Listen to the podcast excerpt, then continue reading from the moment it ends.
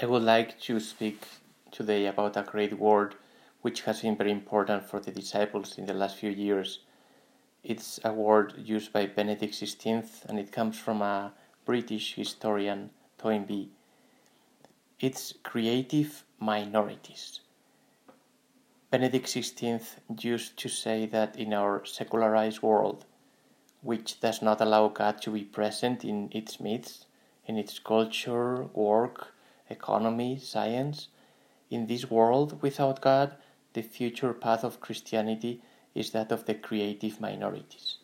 And these are minorities because they are small groups where what is at stake is the personal relationships. And they are creative because they are not ghettos closed in themselves, but groups that are able to generate relationships and a culture of relationship. So these minorities are able to create new practices, new ways of leisure and work. And these creative ways of being are brought into society. Benedict XVI himself, speaking about the abuse crisis in the church, talked about the habitats of the faith, the environments where the church can grow in this desert of secularization. So, how does a creative minority shows, shows itself in regard to the epidemic, the coronavirus? So, uh, during the coronavirus, a new form of social life has been imposed on us, and a creative minority does not limit itself to accepting this way of isolation, social distancing, uh, but rather it transforms it it accepts it, but it transforms it. So the minority begins to invent new practices that allow the family to have life. And this life will reach the family of families, which is society. So perhaps now more than ever, it's a favorable moment for the creative minority that generates culture. So we can answer the question of the poet Eliot do you cling to one another because you love one another? What will you answer? Do we all live together just in order to earn money from one another? Or is this a community? So, the creative minor- minority uh, has also the temptation of responding to the question of God with only a private answer, which is the socially acceptable way of living religion in our society. But the creative community is busy uh, with living their faith through practices. So, in times when it's not easy to have access to the sacraments, there will always be sacramental ways of living the faith, so that the faith does not remain in the individual but is always shared. So, we may pray together out loud at appointed times of the day with the blessing of the, the food uh, saying grace with a daily offering of our work and studies, examination of our day, and doing all of this in common. In this way, we lost the sacramental celebration, but we can obtain a sacramental presence throughout the day. Then the, sac- the creative community is not restricted to a narrow space, to a time without form. We remember the monks that through their rhythms of prayer they invented the hours of the day.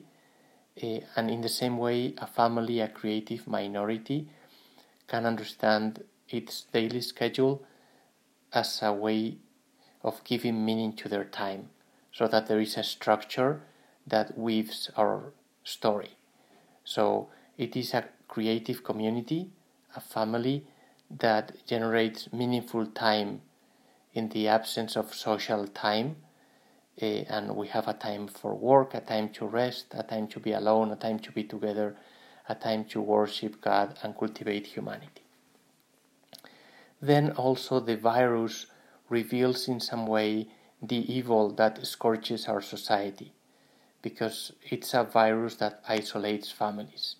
So the creative minority will not restrict itself Eh, only to giving life to their own individual family, but it will also know how to be present among with other families and give them life as well.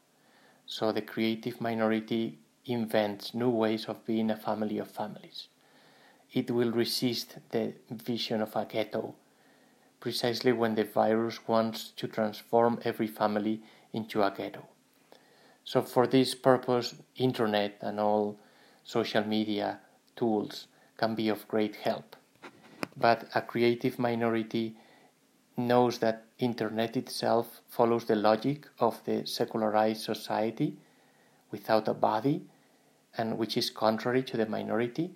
So the minority will use this internet but put it at the service of the real net of families.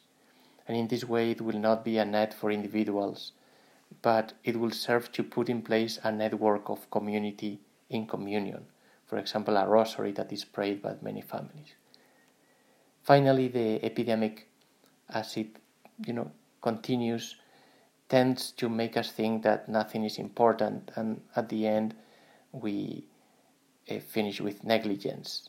But if a community is creative, if it knows how to find a pace and a rhythm in the day, it will live the time of the pandemic in a generative newness of life.